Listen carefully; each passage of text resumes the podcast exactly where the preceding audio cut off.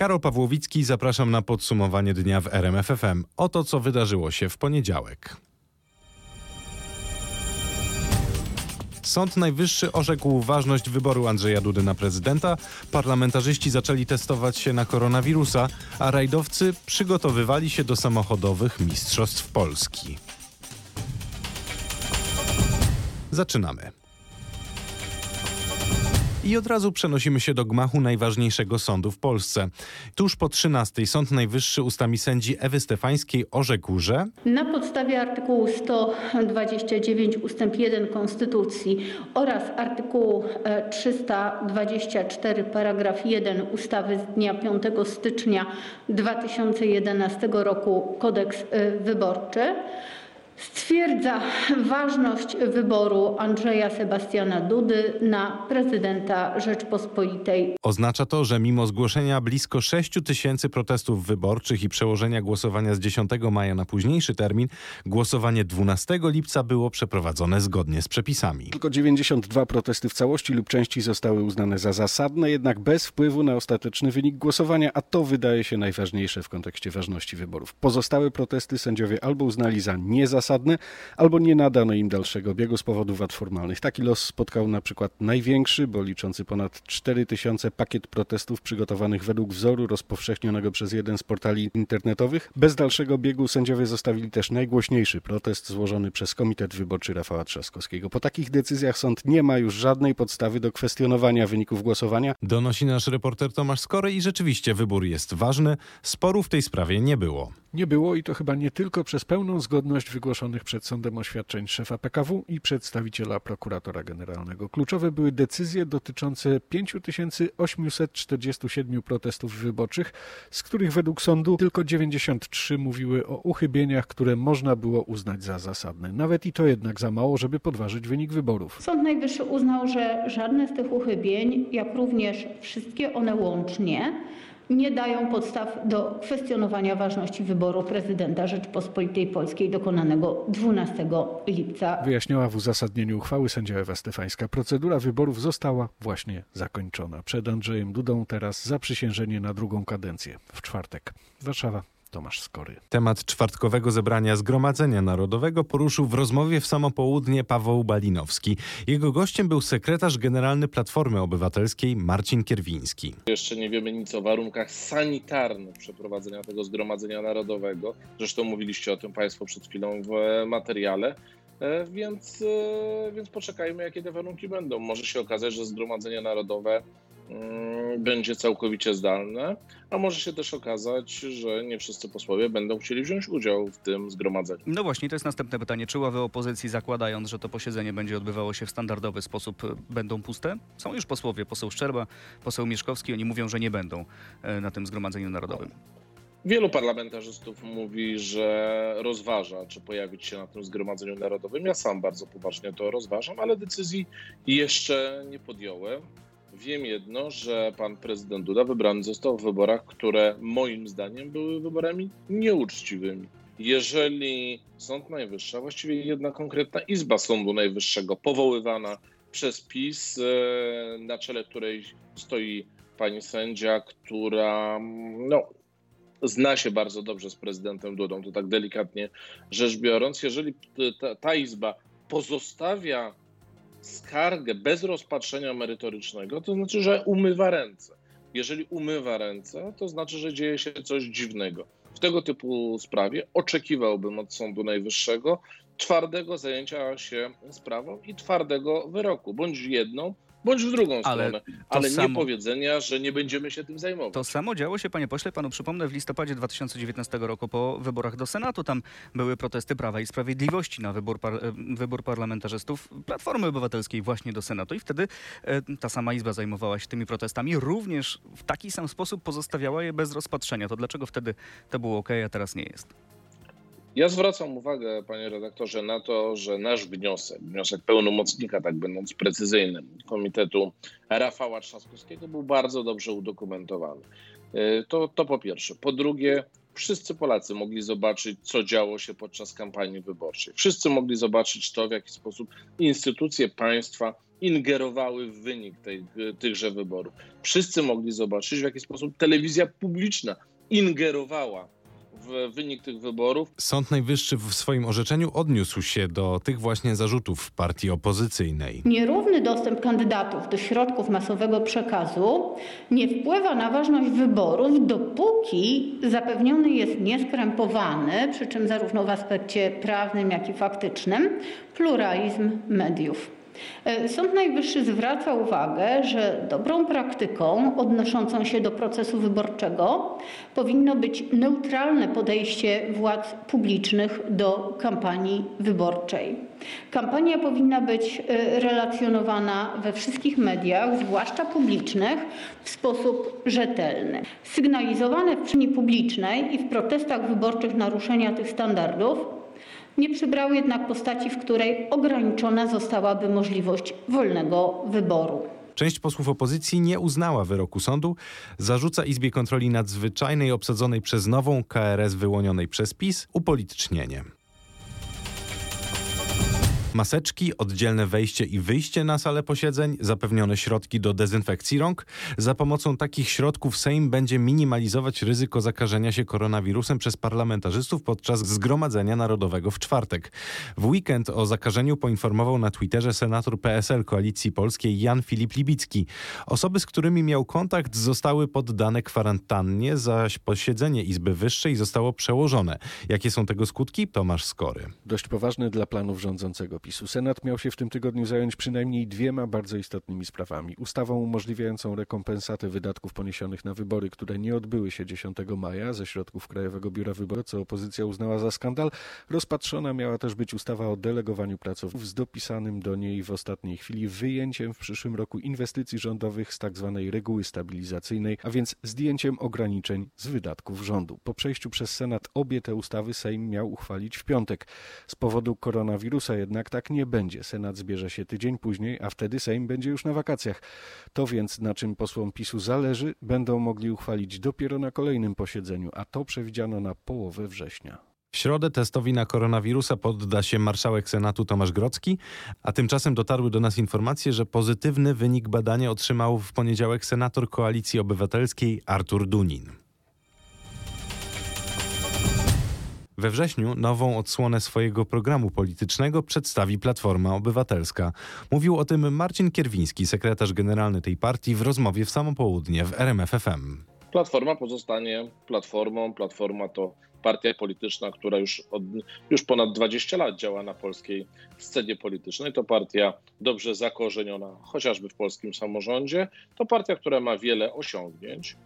Zdarzały się i wpadki, za co też płaciliśmy przegranymi wyborami, ale to partia, która ma swoją realną historię, dorobek. Czy nie zamierzacie rezygnować z nazwy Platforma Obywatelska? Bo takie sugestie się powiadają, że być, pojawiają, że być może sama nazwa Platforma Obywatelska już niektórym się niezbyt dobrze kojarzy i być może jest przeszkodą na, w pozyskiwaniu dalszych, dalszych wyborców poparcia. Ja myślę, że kluczem w każdej partii politycznej jest program, który ona oferuje, pewna deklaracja ideowa, która, która stoi jako fundament u, podło, u podłoża danej partii politycznej, to naprawdę nazwa nie jest najważniejsza. Ja nie chcę patrzeć tak marketingowo na politykę. Polityka to coś więcej niż nazwy, szyldy, to przede wszystkim wartości, a wartości Platformy Obywatelskiej są od wielu lat niezmienne. To Polska otwarta, europejska, Polska, która będzie starała, która buduje wspólnotę, Polska, która dynamicznie rozwija się dzięki swojemu członkostwu w Unii Europejskiej.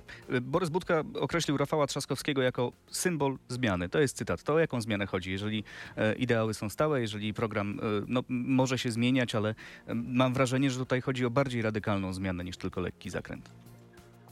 Każda partia polityczna po wyborach dokonuje pewnej ewaluacji, pewnej oceny, co poszło nie tak, gdzie są rezerwy elektoratu. To wiecie już, co poszło nie tak i co trzeba naprawić w tym momencie? Panie redaktorze, to ja zawsze podkreślam, nigdy nie wolno sprowadzać tego tylko i wyłącznie do tych kilku tygodni kampanii wyborczej. To zawsze jest proces głębszej oceny paru ostatnich miesięcy, a może paru ostatnich lat. Jesteśmy w trakcie takiego procesu, rozmawiamy, analizujemy, zlecamy stosowne analizy E, No Będziemy dobrze, to kiedy na... będziecie znali efekty Już- tych analiz? Ten mówię. 4 września, o którym No. e, mówił przewodniczący Budka, zdaje się, to jest taka data graniczna w pewnym Na- sensie.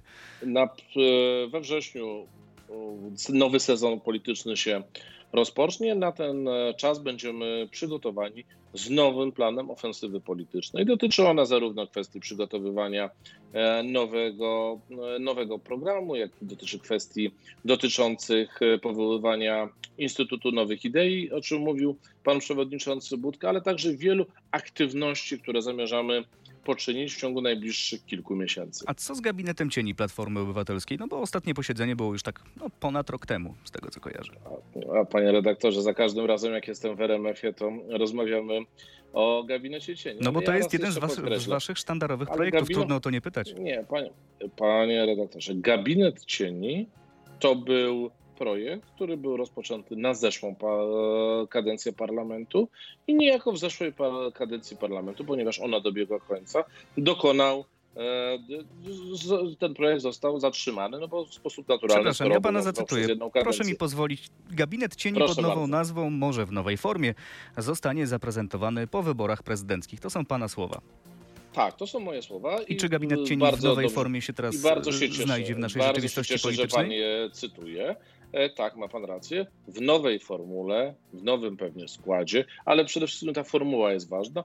Na pewno rodzaj, e, rodzaj myślenia o nowych projektach oraz e, recenzowania tych projektów, które. No ale to miał być gabinet które cieni, a nie składa rodzaj PiS. myślenia. Chciałem zapytać, jaka to będzie nowa formuła? No mówi Nie, pan o nowej for- formule. Panie redaktorze. Wydaje się, że to gabinet przed- cieni ma ściśle określoną formułę. Ależ oczywiście, że tak. Cała rozmowa Pawła Balinowskiego do obejrzenia na rmf24.pl. Służby sanitarne poinformowały dziś o 575 kolejnych przypadkach koronawirusa w Polsce. Najwięcej 146 z nich po raz kolejny odnotowano na Śląsku. Mamy w ostatnich dwóch dniach województwo wielkopolskie, w którym jest więcej przypadków. Tam jest już zamknięte ognisko w firmie drobiarskiej, 200 osób zakażonych, więc pewnie jeszcze jutro część przypadków dojdzie. W Małopolsce mamy trzy dość duże zakłady produkcyjne, które jeszcze niestety ogniskują i z tej e, przyczyny w Nowym Sączu stanie punkt drive-thru, gdzie osoby z tych zakładów pracy będą się mogły przetestować. Mówi Wojciech Andrusiewicz z Ministerstwa Zdrowia. Liczba wszystkich zakażeń koronawirusem od początku epidemii to już prawie 47,5 tysiąca. Zmarły 1732 osoby. By zapobiec powstawaniu kolejnych ognisk wirusa, inspektorzy sanitarni rozpoczną akcję kontrolną. O tym Michał Dobrołowicz. To będą wyrywkowe kontrole o różnych porach dnia w sklepach, na poczcie albo na stacjach benzynowych. Jeśli klient takiego punktu nie będzie mieć założonej maseczki, może dostać mandat formalnie nawet do 30 tysięcy złotych, ostrzega rzecznik resortu zdrowia Wojciech Andrusiewicz i dodaje, że wzmożone kontrole pojawią się przede wszystkim w tych województwach i powiatach, gdzie jest najwięcej zakażeń koronawirusem. To logiczne, że tam, gdzie mamy więcej zakażeń, tam e, należy baczniej przyglądać się możliwej e, transmisji. Wówczas tych kontroli powinno być więcej. Wzmożone kontrole w sklepach i punktach usługowych mają rozpocząć się jeszcze w tym tygodniu. Zwrot o 180 stopni, jeśli chodzi o walkę z koronawirusem, wykonał premier Mateusz Morawiecki. Jeszcze na początku lipca szef rządu mówił na wiecach wyborczych o tym, że pokonaliśmy pandemię. Dziś w wywiadzie z tygodnikiem sieci zmienił zdanie i powiedział: Do tej pory radziliśmy sobie z zagrożeniami bardzo dobrze, być może tak dobrze, że trochę nas to uśpiło, a teraz e, możemy również zaspać. Koronawirus też się jeszcze nie skończył, przestrzega dziś Morawiecki. Zmieniają się też zalecenia brytyjskiego rządu dotyczące powrotu Brytyjczyków do pracy. Dotyczy to głównie osób, które od początku pandemii koronawirusa nie podjęły zatrudnienia. Szczegóły ma dla Was nasz korespondent w Londynie Bogdan Frymorken. Dotychczas rząd zalecał wykonywanie pracy z domu. Ludzie, którzy mogli, nadal będą to robić, ale ci, dla których taki rodzaj pracy był niemożliwy, powinni zacząć wracać do biur, fabryk i zakładów. Dotychczas otrzymywali 80% pensji ze skarbu państwa. Ta pomoc zacznie się stopniowo zmniejszać i zostanie wycofana w październiku. Rząd ma nadzieję, że odpowiedzialność za wynagrodzenia uda się płynnie przerzucić w tym czasie na pracodawców. Komentatorzy zauważają, że wiele osób, otrzymując od marca pieniądze praktycznie za nic, może nie zechcieć zastosować się do nowych zaleceń. Ponieważ są one ustalane centralnie, to z kolei może dać pracodawcom podstawy do przeprowadzania zwolnień. Czas odstawić politykę na boczny tor i przenieść się na wybrzeże. Jak donosi nasz trójmiejski reporter Kuba Kaługa, po kilka tysięcy osób i w sobotę i w niedzielę skorzystało w Gdańsku z nowej kładki nad Motławą. Przeprawa połączyła okolice ulicy Świętego Ducha z wyspą Spichrzów. Brzegi rzeki są połączone, podzielone są za to zdania użytkowników kładki. Betonowy moloch trochę na tej motławie. Brzydko wygląda. Panu się nie podoba? Mi osobiście się nie podoba. Podoba mi się. Podoba mi się to, że, że jest tu takie połączenie styli, że jest zachowany styl dawnego Gdańska, ale jest takie nowoczesne. Uważam, że mogła być lepsza estetyka tej kładki, bardziej pasująca do miejsca niż obecnie. No, zainteresowało co to jest tam jak z tamtej strony szliśmy. Robiliśmy zakłady, co to jest? Czy to jakaś jednostka, czy co innego, tak? Nie, myśleliśmy, że to jakaś jest zapora przeciwko statkom, żeby nie pływały tutaj, ale jednak teoria, że to most wygrała. To jest kładka obrotowa, teraz akurat w takiej pozycji, żeby jednostki mogły przepłynąć, ale za chwilę zapewne się obróci i będzie można dostać się na drugi brzeg. Dostaliśmy informację, że za 20 minut to nastąpi, także na pewno skorzystamy z tej atrakcji. Tymczasem do dbania o czystość morza, rzek i jezior namawia Akademia Morska w Szczecinie. Uczelnia mimo akademickich wakacji szuka najciekawszych pomysłów na to, jak można być nad wodą bardziej eko. Więcej w rozmowie naszej reporterki ze Szczecina, Anety Łuczkowskiej. Sierpień miesiącem czystej wody. Dlaczego? Co to znaczy? E, Postanowiliśmy obudzić się trochę latem i mimo, że nie ma studentów i nie ma zajęć w tej chwili, postanowiliśmy wspólnie nauczyć się czegoś dobrego, czyli dbania o e, czystość środowiska. E, Postanowiliśmy ogłosić konkurs, który nie jest skierowany wyłącznie do studentów czy do kandydatów na studentów, ale do wszystkich, do całej społeczności, do wszystkich w Polsce. E, Konkurs polega na tym, żeby przedstawić nam w jakiś ciekawy sposób, jaki jest nasz pomysł na dbanie o środowisko, czyli w jaki sposób staramy się e, działać ekologicznie i dbać o czystość naszej planety. A e, ogłaszamy sierpień miesiącem czystej wody, dlatego że chcieliśmy, żeby ten konkurs i cała akcja została osadzona właśnie w środowisku wodnym, w środowisku morskim z racji naszej specyfiki. E, Nie zdajemy sobie sprawy tak do końca z tego, że żyjąc nawet w głębi lądu, w głębi kraju, wpływamy na czystość mórz i oceanów. Pamiętajmy, że e, ogromnym problemem e, na całym świecie jest fakt, że w wodach borykamy się z ogromnymi ilościami e, plastikowych śmieci, które odkładają się między innymi na Pacyfiku w postaci wielkiej pływającej śmieciowej wyspy, ponieważ zużywamy e, niebotyczne wręcz ilości plastiku, bardzo często zupełnie niepotrzebnie. Dlatego takim proekologicznym działaniem może być między innymi ograniczanie zużywania plastiku i nie ma to znaczenia, czy wyrzucimy e, plastikową torebkę na plaży, czy wyrzucimy ją w lesie, bo e, tak naprawdę bardzo często te śmieci w różny sposób dostają się do wód i spływają e, do mórz, a tam zagrażają e, ekosystemom, tam zagrażają e, ptakom, ssakom i rybom. I w efekcie tak naprawdę ten plastik wraca do nas bardzo często. Obecnie mm, badania wskazują na to, że ryby są bardzo istotnie dotknięte problemem spożywanego plastiku, więc mm, tak naprawdę te śmieci e, w naturze nie giną i wracają do nas i zagrażają naszemu zdrowiu. Dlatego każde takie działanie, które podejmujemy, żeby zredukować ilość wytwarzanych przez nas śmieci, pomoże naszemu zdrowiu i pomoże uzdrowić planetę. Więc chcemy w tym miesiącu, właśnie w sierpniu, promować e, czystą wodę, promować też spożywanie czystej wody. Między innymi takim działaniem proekologicznym jest stosowanie butelek wielorazowych czy kubków termicznych czy innego rodzaju bidonów, e, dzięki którym spożywamy czystą wodę, której na szczęście jeszcze nam nie brakuje, e, a którą możemy tak naprawdę spożywać prosto z kranu najczęściej albo na przykład przefiltrowaną. E, I takie spożywanie wody, takie nawadnianie organizmu jest na pewno o wiele, o wiele bardziej ekologiczne niż w przypadku kupowania plastikowych zgrzewek wody. Jak dodaje Weronika Bulicz z Akademii Morskiej w Szczecinie, uczelnia na kreatywne opisy dbania o czystość wód y, czeka do końca miesiąca. Mam jeszcze ważne informacje dla turystów wypoczywających w plenerze. Ostrzeżenia przed burzami i intensywnym deszczem dla pięciu województw wydali synoptycy IMGW. Chodzi o województwo wielkopolskie, kujawsko-pomorskie, dolnośląskie, a także część powiatów opolskiego i lubuskiego. Większość alertów będzie aktualna co najmniej do wieczora. Jutro burze i deszcz mogą pojawić się już w całej centralnej i południowej Polsce. Więcej o tym za chwilę.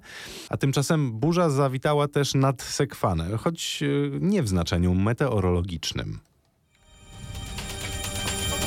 Jak donosi nasz paryski korespondent, skandal w Paryżu. Ulubiona restauracja prezydenta Emmanuela Macrona, sławna La Rotonde, znalazła się na celowniku fiskusa. Dlaczego? O tym z Paryża Marek Gładysz. Właściciel sławnej restauracji La Rotonde, który jest przyjacielem prezydenta Macrona, oskarżony jest o ukrycie ponad 1,5 miliona euro dochodów, żeby płacić mniej podatków. Okazało się, że część stałych klientów płaciła za obiady i kolację gotówką, co nie było księgowane. Śledczy próbują ustalić, czy wśród nich znajdował się właśnie Emmanuel Macron, który zanim rozpoczął karierę polityczną, pracował w Wielkim Banku. Właściciel restauracji, w której kiedyś bywali tak znani artyści jak Pablo Picasso czy Marc Chagall, twierdzi, że jest niewinny. Komentatorzy sugerują, że mógł myśleć, iż przyjaźń z szefem państwa zagwarantuje mu bezkarność. Dodam tylko, że to właśnie w La Rotonde obecny prezydent Francji świętował trzy lata temu swój sukces w pierwszej turze wyborów prezydenckich. Ale finanse przyjaciela prezydenta to nie jedyny obiekt zainteresowania Francuzów. W zniszczonej pożarem katedrze Notre Dame w Paryżu w poniedziałek zaczęto demontować zabytkowe organy główne.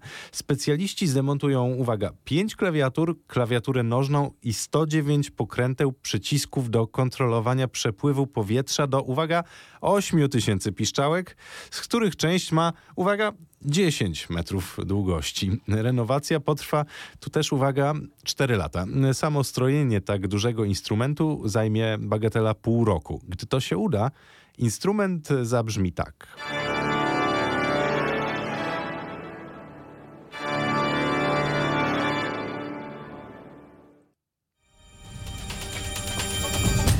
Katarzyna Staszko nie zapowiadała co prawda dziś koncertów organowych, ale ma dla Was solidną porcję informacji kulturalnych. Do 11 sierpnia komisja powołana przez Polski Instytut Sztuki Filmowej ma wyłonić polskiego kandydata do Oscara w kategorii najlepszy pełnometrażowy film międzynarodowy. Komisji przewodniczy kompozytor Jan A.P. Kaczmarek, przypomnę laureat Oscara za muzykę do filmu Marzyciel. Stołeczny Teatr Żydowski wznowi 14 sierpnia stacjonarną działalność artystyczną przy zachowaniu wszystkich wytycznych, które zabezpieczają widzów przed koronawirusem. Teatr powraca do grania na żywo lżejszym repertuarem ogródkowym. Będzie to kabaretowy weekend przy szabasowych świecach na letniej scenie w Ogrodzie Saskim. Z kolei łódzki Teatr Pinokio świętuje 75. urodziny. Z tej okazji zaprasza wszystkich chętnych do zwiedzania wystawy Jubi Lalki. Od bajowych bajeczek do an snu.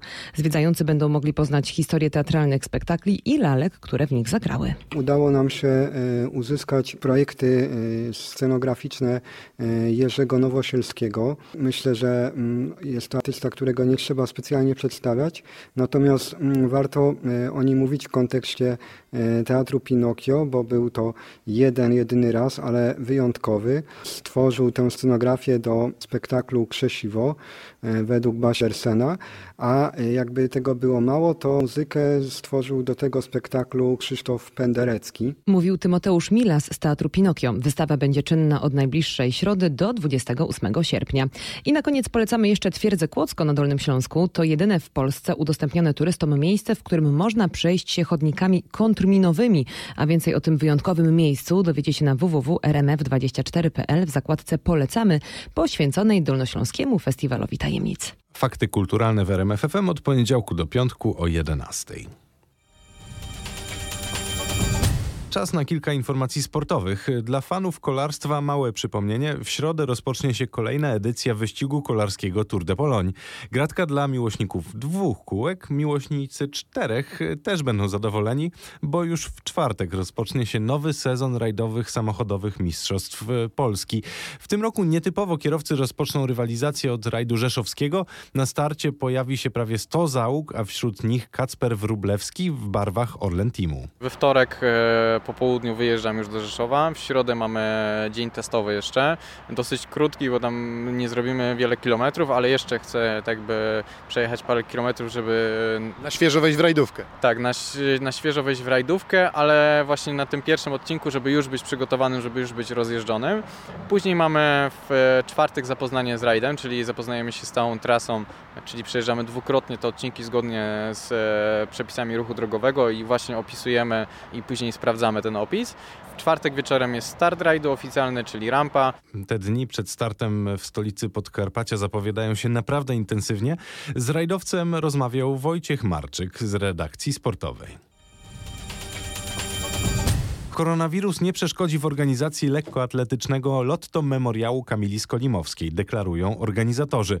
Pytanie o bezpieczeństwo lekkoatletów pojawiły się po tym, jak jedna z zawodniczek przebywających z, w Centralnym e, Ośrodku Sportu w Cetniewie zachorowała na koronawirusa.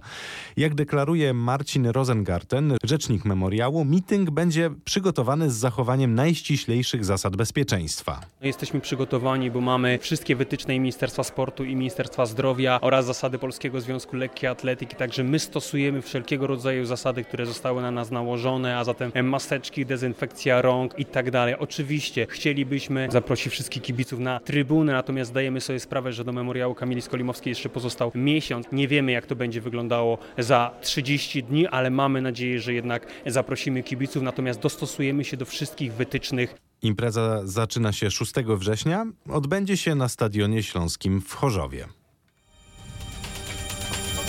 Czas na prognozę pogody na wtorek. W dzień zachmurzenie duże z większymi przejaśnieniami. Opady deszczu w pasie od Śląska po Mazury i Podlasie, okresami umiarkowane i silne.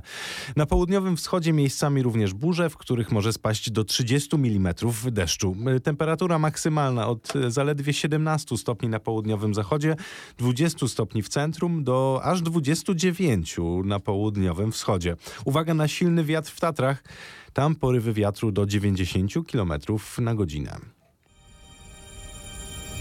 To było podsumowanie poniedziałku w RMF FM. Fakty co godzinę przez całą dobę. Tam najświeższe informacje. Zajrzyjcie koniecznie na rmf24.pl.